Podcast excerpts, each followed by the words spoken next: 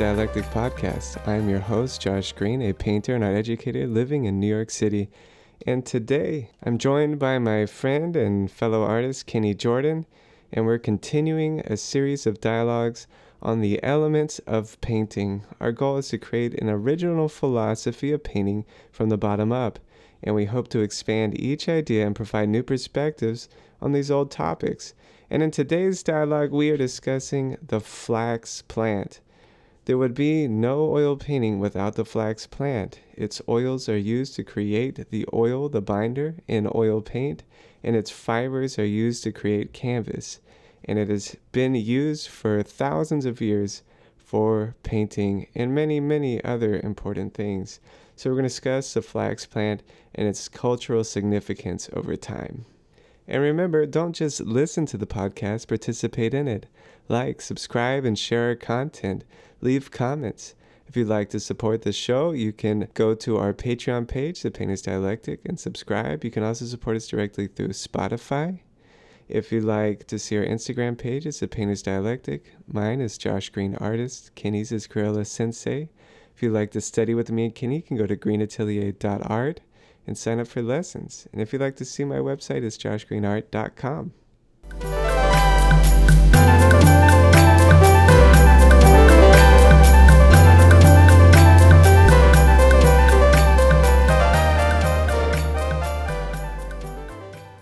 Kenny, it's good to see you.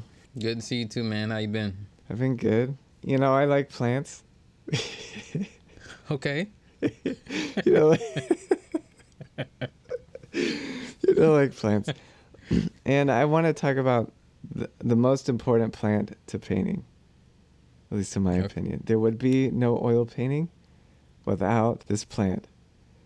And I think plants get overlooked. You know, we're so uh, industrialized now that we're kind of out of touch with all of our products in our home. You know, we're as as Marx would say, alienated Mm. from from our materials and from our labor and things like that.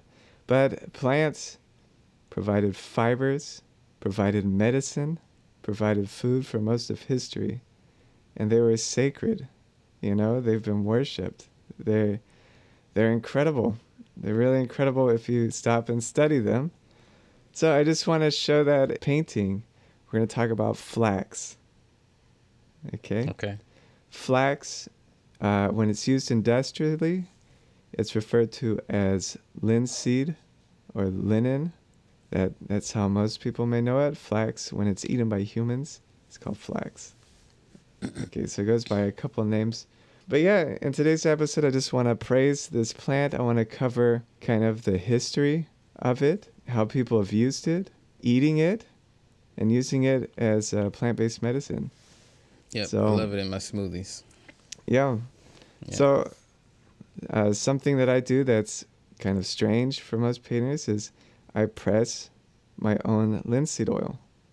I have a mill in my studio, and then I process it, and then that's what I paint with. Yeah. So I'm very familiar with the process. I've even grown them in my studio windows. I planted some of the seeds and grown them. I'm I'm in Brooklyn in an art studio building. If you know, you know. It's full of mice. So the mice also love my flax seeds, and I have to fight these mice to keep them off. They're so smart. They will do anything to get the flax. But anyways, that's what I want to talk about today. Are you in? Yeah, man. All right. And sorry if my voice is a little hoarse. I think I got whatever version of COVID is currently out. Yeah, flax. This plant not only produces drying oils that we use to create oil paint, it is the binder of oil paint, but also the canvases that we then paint the paintings on, the fibers from its stems. So, flax is a beautiful and very useful plant that is intricately tied not just to painting but to the development of human civilization in all cultures around the globe. Even more than, than most of us would like to expect, and we can see this when we look at its scientific name, Linum usitatissimum, which means the very useful or, or the most useful. Linen. Linen. okay, so I want to share informations because on on flax because only I would make this episode, Absolutely, Jack. and because it's fascinating, hopefully to Mhm. other people. I will cover the history of linen and linseed oil, as well as flax as a plant medicine. I'm sorry, Kenny, you may have to listen a lot on this episode, but feel free to jump in at any moment. So, of course, I'm going to start with the words. Of course. Um, the word linen comes from the Latin linum, like we saw in the scientific name. Linen was originally used as an adjective to denote something made of flax. Okay? And so that still continues today from Latin. There is a small difference in using the terms flaxseed and linseed. So, flaxseed is used to describe flax, what is consumed as food by humans. Or I've even seen it for beauty products people put on their hair and skin. It's referred to as flax. So, anything for human consumption. While linseed is used to describe flax when it's used for industrial purposes, such as um, linen, oil paint, or feed for animals. Linen, linen, the husk of the, the shells, are a major source of food for animals. It has also given rise to a number of well known terms. I love this so much, what I'm about to tell you. When I found this, I was on it for hours. okay. Okay. So, have you ever seen people doing like masonry where they're building like a brick wall? They put Mhm. a they stretch a line. Yeah. Guess where we get guess where we get the word line from? Linen, That's where we get the word line from. linen, because they used it to see if if everything's being constructed straight. They stretch a line out, stretch the linen, and that became line. Love it. So excited. Nice, Jack. So not only that, but the word lining comes from linen because that's what they would use to line the insides of coats. And not only that, linen has been underwear forever, the loincloth. That's where we get the French word lingerie Hmm. from linen. So it's been worn on our bodies since Egyptian times as underwear. you love this. Uh, this is the nerdiest episode.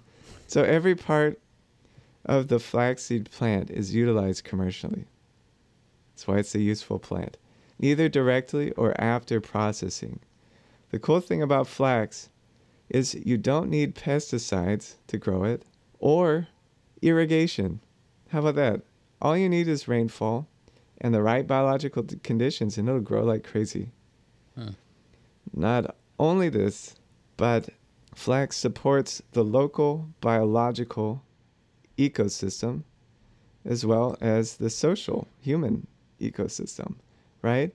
It primes the soil for future crops while simultaneously maintaining the lives of local communities who have jobs and industry based on linen. It's an incredible plant just just for that. You know, it's not poisoning the environment, it's not destroying the environment. It's sustainable. Probably one reason why it's been grown all over the world so easily. So the, here's a crazy fact. So one hectare of European flax, because it's grown in Belgium and France and everything. I was looking at their stats. One hectare, which I believe is smaller than an acre, produces roughly 900 kilograms of yarn, and that translates into 4,000 shirts. That that is productive, right? That's a pretty good Yeah. yield. So Yeah. the the stems of of the flax plant, it has these tall, straight stems. They're about three feet tall, and that's inside those stems are where the strong fibers are we use to make linen. And then it also produces this little seed pod at the top, full of these little seeds that look like apple pits, kind of. Um, and those produce oil. So the, the oil from these seeds is the omega 3 fatty acid, alpha linolenic acid. It's full soluble and insoluble fibers, um, lignans, proteins, and antioxidants. It's growing in popularity today due to its health imparting benefits in reducing cardiovascular disease, decreased risk of cancer, and particularly mammary and prostate gland uh, prevention of, of cancer in the mammary and prostate gland. Um, it's anti inflammatory, it has a laxative effect, and it alleviates ministr- uh, menopausal symptoms and osteoporosis. So it's all around and just an absolutely incredible and essential plant. It usually grows in the temperate climates like Belgium, uh, Normandy, Germany, across Russia, Canada is a big producer. It's an annual plant. What I've seen some people do is they plant it in September. It takes 100 days to grow. They let that dry, they cut it just above the roots. Winter goes by, in spring it resprouts, no need to seed it again, and you can harvest another crop. So like I said, it's it's a little three to four feet tall, slender stems with uh, thin green leaves, and it has a seed pod. It has beautiful uh, five petaled flowers. The type that we use in painting is blue flowers. Blue, kind of like a, a cerulean blue on the hmm. edge of purple, a little bit of purple shades in it. Really beautiful. So let's get into the history now. Linen combines very high strength, you know, fibers. It also absorbs a large amount of water, which isn't great for archivability. It also, the fibers are very smooth. I don't know if you've touched your linen or any real linen. It has a silky quality to it. It dries faster than cotton, and it can carry 20% more moisture than cotton without feeling wet. Mm. It's kind of interesting. Unlike many other textiles, it has a very low elasticity, which means it's prone to wrinkling. You know, in the South, we wear linen, it's all wrinkled to shit. It's very true. White linen night. Yep.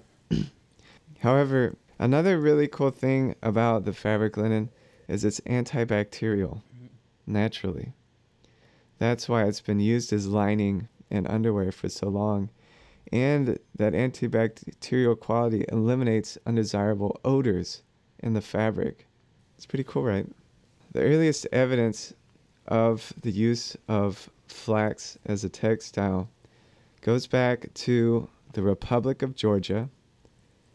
Just in case people don't know geography, this is not the Georgia in America. This is a Georgia out by Russia. Some people don't know. So, out there in the Republic of Ru- uh, Georgia, where they found linen that was spun, dyed, and knotted, wild flax fibers. Okay, from the Upper Paleolithic age. That's 30,000 years ago. Okay. That's incredible, right? So people have been wearing linen in the prehistoric. And it takes it takes some some work to make linen. So that's pretty impressive. In 2009, these Georgian archaeologists reported the discovery of that specific species, the Linum usitatissimum, fibers at all levels of the sediment in this cave from all different eras of occupation. So a few of the fibers in each of the levels were colored with hues of turquoise, pink, black to gray. The threads were twisted and several had been spun. The ends of the fibers show that they were purposely cut. The archaeologists surmise that this represents the production of colorful textiles for the purpose, perhaps, of clothing. The name of this cave, uh, just just pardon me, is uh, Dzudzuana, Dzudzuana Cave. D Z U D Z U A N A. No idea how to say that. Among the old evidence, the cave, Dzudzuana Cave, offers details about many other fibers. There's a lot of things going on there. But, you know, what were they using possibly linen for at this time? Well, basketry in order and also to make hunting tools, clothing, footwear, nets, traps, snares. Okay, so that plant has been with us for that long. It has been essential to our survival. And if if it happened here, it probably happened in other places around the world. So linen has been with us, this our cordage to make nets, to make clothes, to make shoes, to make tools, to hunt for, as far as we know, 30,000 years. Okay, so humans have grown with it. So the first evidence of humans cultivating flax, domesticating it, is in the Fertile Crescent region. Evidence exists that it was domesticated because the size of the seeds had increased in this area they were looking in, in Syria. Also, they found flax fabric in Turkey. Both of these sites were 9,000 years ago. So people have been farming flax since the birth of, of civilization as we know it. Then it spread to Switzerland and Germany 5,000 years ago and to China and India about 5,000 years ago. That's when we see evidence of it getting cultivated outside of the Fertile Crescent. Flax was cultivated extensively in ancient Egypt, where even on the temple walls there are paintings of flowering flax. And flax was extremely important to them because it was the linen that they wrapped the mummies with. They used it for embalming. It was a sacred fabric. Egyptian priests wore only linen, as flax was considered a symbol of purity. Even over in ancient Mesopotamia, it was saved for the ruling class. But in Egypt, it was more widespread. Everyone was wearing it. Linen was the go to fabric for the loincloth, like I said, worn by every class of social class. And we're Southern, so we know how practical linen is to wear in the heat. Pretty It- much. It's excellent, and a humid climate. Linen was even used as cash. Before currency had been invented, people traded uh, with goods before money, and textiles were used for almost everything. Everyone needed fabric. So linen was used as cash for a while. The flax plant grows on a yearly basis and doesn't demand large amounts of water or maintenance, like we said but it does deplete nutrients from the soil. So luckily, the Nile floods every year and replenishes the soil. So that wasn't a problem for the Egyptians. It was, you know, like we said, it was a very hygienic cloth. So not only is it great for the hot climate, for humidity, it dries fast, it's antimicrobial, and it, it repels odor.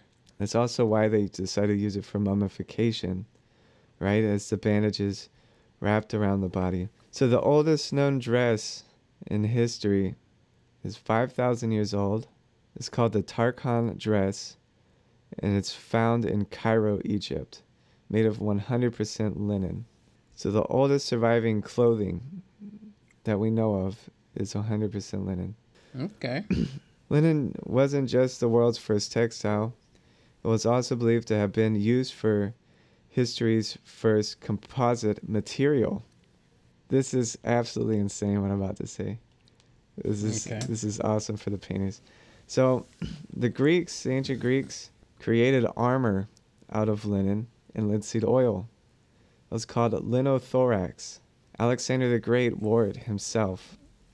So what they would do is they would layer 15 layers of linen soaked in linseed oil, and that would dry into a hardened piece of lightweight armor. Linothorax was what allowed them to conquer the Mediterranean and Asia. How about that? That completely unexpected, right? But I could see that, you know? I could see it drying into a hard crust, lightweight. The Phoenicians began trading Egyptian linen and it spread around the Mediterranean. The Romans began to use it for sails. It was used for sails for thousands of years. Charlemagne also made it a law that people had to consume flax seeds because of its health benefits. Eventually, uh, the Flanders became the major center of European linen industry, like the Northern Europe, the Belgium, and everything as we know it. During this 13th century, France, certain cities within the country became highly renowned for their weaving methods. Uh, much of the progress can be attributed to a weaver named Baptiste, who developed a particularly fine weaving technique. Its properties made it highly desirable even beyond the country's borders, and France began to export this all around Europe, and that fabric's known as batiste. It was a fabric of kings, another name for it, but it became table linen.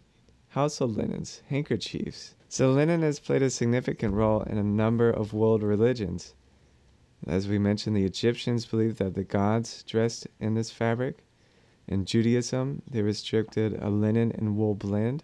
The Bible mentions linen that it was worn by the angels. Greek philosopher Plutarch explained why the priest wore linen instead of wool, noting that it would be morally wrong to clothe oneself in the hair of domestic animals. So, quote, the flax springs from earth, which is immortal. Because it grew out of the earth, it was considered closer to the to vine, whereas animals die, they're mortal, right? That's kind of cool.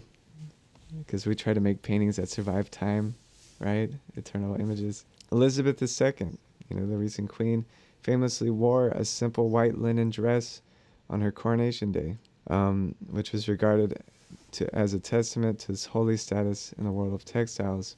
Christian Dior regarded linen as, this is a quote, as what marble is to the sculptor, a notable material. Flax eventually came into America through the um, early settlers, but by the 20th century, cheap cotton began replacing that fabric. Why don't we switch over to painting now? That's the history of linen. What do you what do you think about all that? So we're about to go into oil painting now. So I'd like to talk about kind of what the process of like of making oil paint. So traditionally, you press it cold.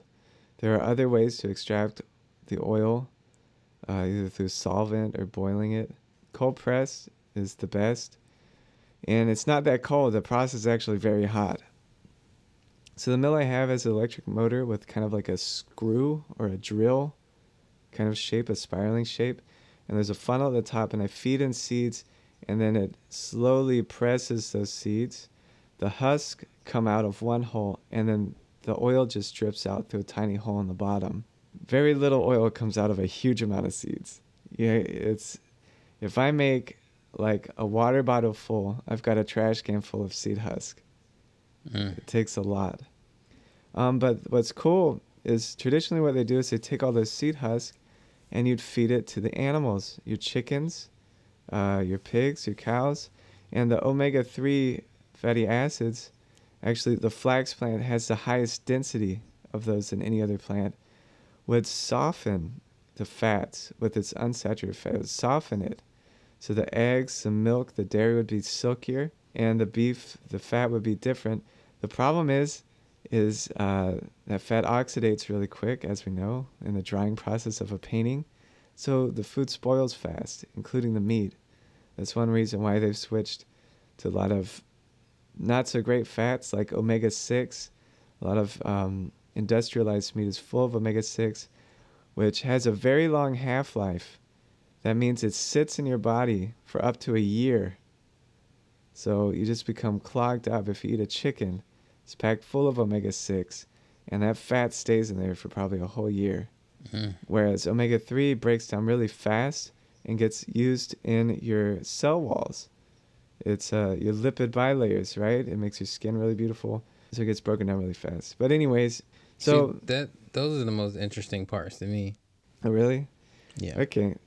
So then I take that oil and I'll I'll let it sit and there's still some like debris in it. It'll kind of settle at the bottom.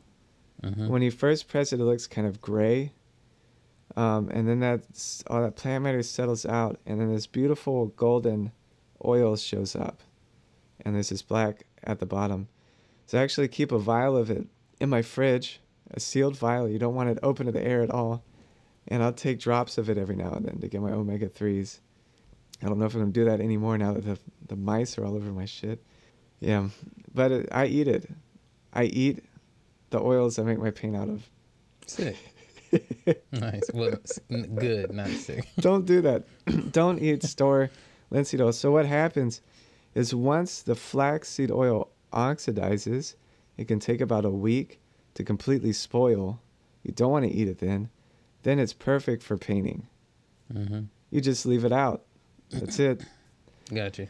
And you can do some other things. You can take that oil in an open water bottle, leave it in a sunny window. It'll keep evaporating and you'll get sun thickened oil, which is a great, it's a very, very fat, almost varnish like medium they use for very final layers. You have to heat it up in hot water, maybe cut it with some solvent, and then you can do glaze passes that will varnish the painting. Or you can take that oil and boil it and make stand oil, which stand oil was every exterior paint and varnish in history. Oil paint for houses was stand oil. You paint your Mhm. carriage, anything exterior for most of history was varnished with stand oil. So that's how strong this is. Today's home oils are synthetic. So we learned something big recently about the history of oil painting. Sadly, it had to do about the invasion of Afghanistan by the Taliban. The Taliban blew up a hundred foot tall ancient Buddhist sculpture, and behind it was revealed frescoes on the cave walls, painted with drying oils, and they were even varnished. Hmm. Guess how old they were? Don't know. 650 AD. So I didn't learn about that when I was in school. I just knew about them from Northern Europe in like 1400. But Mhm. 650 AD in Afghanistan, the Bamiyan is a historic settlement along the Silk Road. That's where the statue was. And is famous for the Bamiyan Buddhas, a series of giant statues behind them, which are rooms and tunnels into these caves okay, these rock caves. Uh, the murals are located in these rooms. The artworks displayed a wide range of pigments and ingredients and even include a final varnish layer. That's so exciting. The refinement of this new painting technique and the survival of the paintings into the present day suggests that the oil paints have been used in Asia for some time before the 17th century. So that completely changes history of oil painting. We don't really have a big history of oil paints until 900 years later in Europe in the 15th century. I I dug a little deeper. I don't think it doesn't look like they used linseed oil. It looks like they used walnut oil or poppy seed oil. Okay, so linseed oil may be unique to Europe, but oil painting definitely started before Europe and Asia. Wouldn't it just be based on your climate? Which which oils you used? Yeah. Yeah, most of the information you know we got from like we got about the European Renaissance, the time when oil painting shows up, is from Vasari, old Italian historian, who was in the court of the Medici. Right, he started the first academy. He falsely credits the European painter Jan van Eyck. I didn't know this either. I thought Jan van Eyck was the guy who brought it for the invention of oil paints. However, there is a guy, Theophilus. We think that was his pen name. He might have been Roger of Helmarshausen, maybe, but he wanted the name Theophilus was a monk. He gave clear instructions for oil-based painting in his treatise on diverse arts, written in 1125. Hmm. So I looked it up. He has like a painting section, a glass section, and a sculpture section in his treatise. I really want to get it and read it.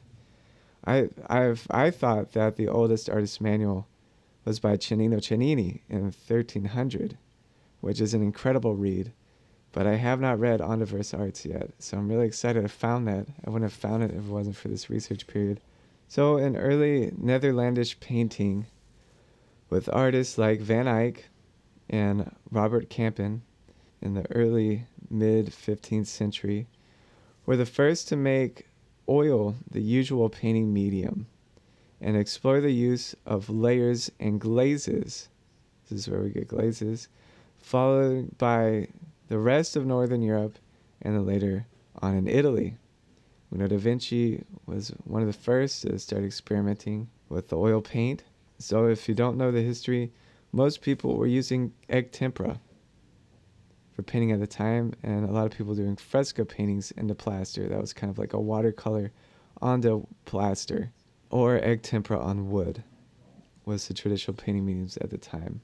Also in the 15th century, people began to switch to canvas as a painting support because it was cheaper and easier to transport than those heavy timber panels. I don't know if you've ever seen some of the old icon paintings.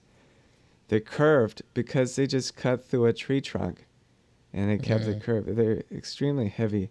So the switch to canvas was probably very welcome, especially if you had to move across the Alps or something like that. You got to roll up those paintings. So this started becoming popular in Venice, a big trade port, where they had canvas sails, linen sails. It was easily available. Also, at the time, there was small cabinet paintings on metal, especially on copper plates. You know, if you got done with a printmaking plate, then you just take it, you do a painting on it. But people started painting on these sails. It was cheap. They had to change their gesso med- their gessoing medium from panel to support something flexible by mixing in uh, stand oil, boiled linseed oil, was it allowed it to flex. So the Renaissance is really famous for its glazes, right? None of that painting would have been possible without oil paint. None of the techniques that came up then would have been possible without it. Tempera is really sticky. All the, um, what's the other, the wax paint encaustic. Um, Yeah, I was it's, that it's today. not. There's this just glides, and you have all these really fluid mediums now that allowed for painting to reach the levels it did. And maybe that's one reason why realism didn't spread to other places. You know, realism is just was just mainly a European obsession. So I wonder if if that medium allowed people to do such detailed works. Uh, there are some instances of realism in ink painting and in sculpture, especially with portraits around the globe, but nothing like what was happening in Europe at the time. Hmm. Either that or it, philosophically it wasn't important. So Van Eyck also kind of came up with the wet on wet techniques, you know, direct painting. The Italians are famous for doing a glaze, letting it dry, doing a glaze, letting it dry, doing a glaze. It takes forever. But Van Eyck kind of started doing wet on wet direct painting. Um, so we mean when you say this, we when you say came up, we mean like like coin, claim the stamp practice of wet on um, wet. Yeah, he also was the one who first started really making oil paints too. So if he's first one making it, he also came up with a lot of techniques 'cause he's one of the first. He took a trip down to Italy, and that's when it spread to Italians. According to this, you've already seen like so many revisions in this episode of history. So for now, he's the guy wet on wet. Yeah, so that's that's kind of the history behind um, the development of oil painting. So it obviously has a lost history in Asia that we don't have access to yet. It has a medieval history too that I didn't I wasn't aware of. Maybe that's new history. But we're very aware of its development in the Renaissance. Actually, you know what? Actually, I just got a big picture of linen in my head. Right? It starts out as this survival tool, right? Literally, to make tools, to make cordage, to make nets, to make shoes, all these things. And then in that cave, you see they started weaving them into textiles and dyeing them. It became art at some point, right? And that's the cycle of the flax plant and all these cultures, right? In in in uh, Europe, it would have been everywhere. I think in um, the UK they even used flax to make the roofing of the house. So it was everywhere. It was the clothes. It's readily available. The oils, the seeds were everywhere, and then it evolved into Renaissance painting. Right, like someone had to have the time, right, and the uh, the wealth to sit around and and come up with that. Right, I guess they saw that they were varnishing tables and and painting houses with it right so i guess it wasn't a stretch to then go to it but you see kind of that it's supporting the human growth all the, from the very survival to the very like high culture right Well, thank you, Kenny, for coming on the flax journey. Thanks, Josh. I really enjoyed this. Remember to be critically creative.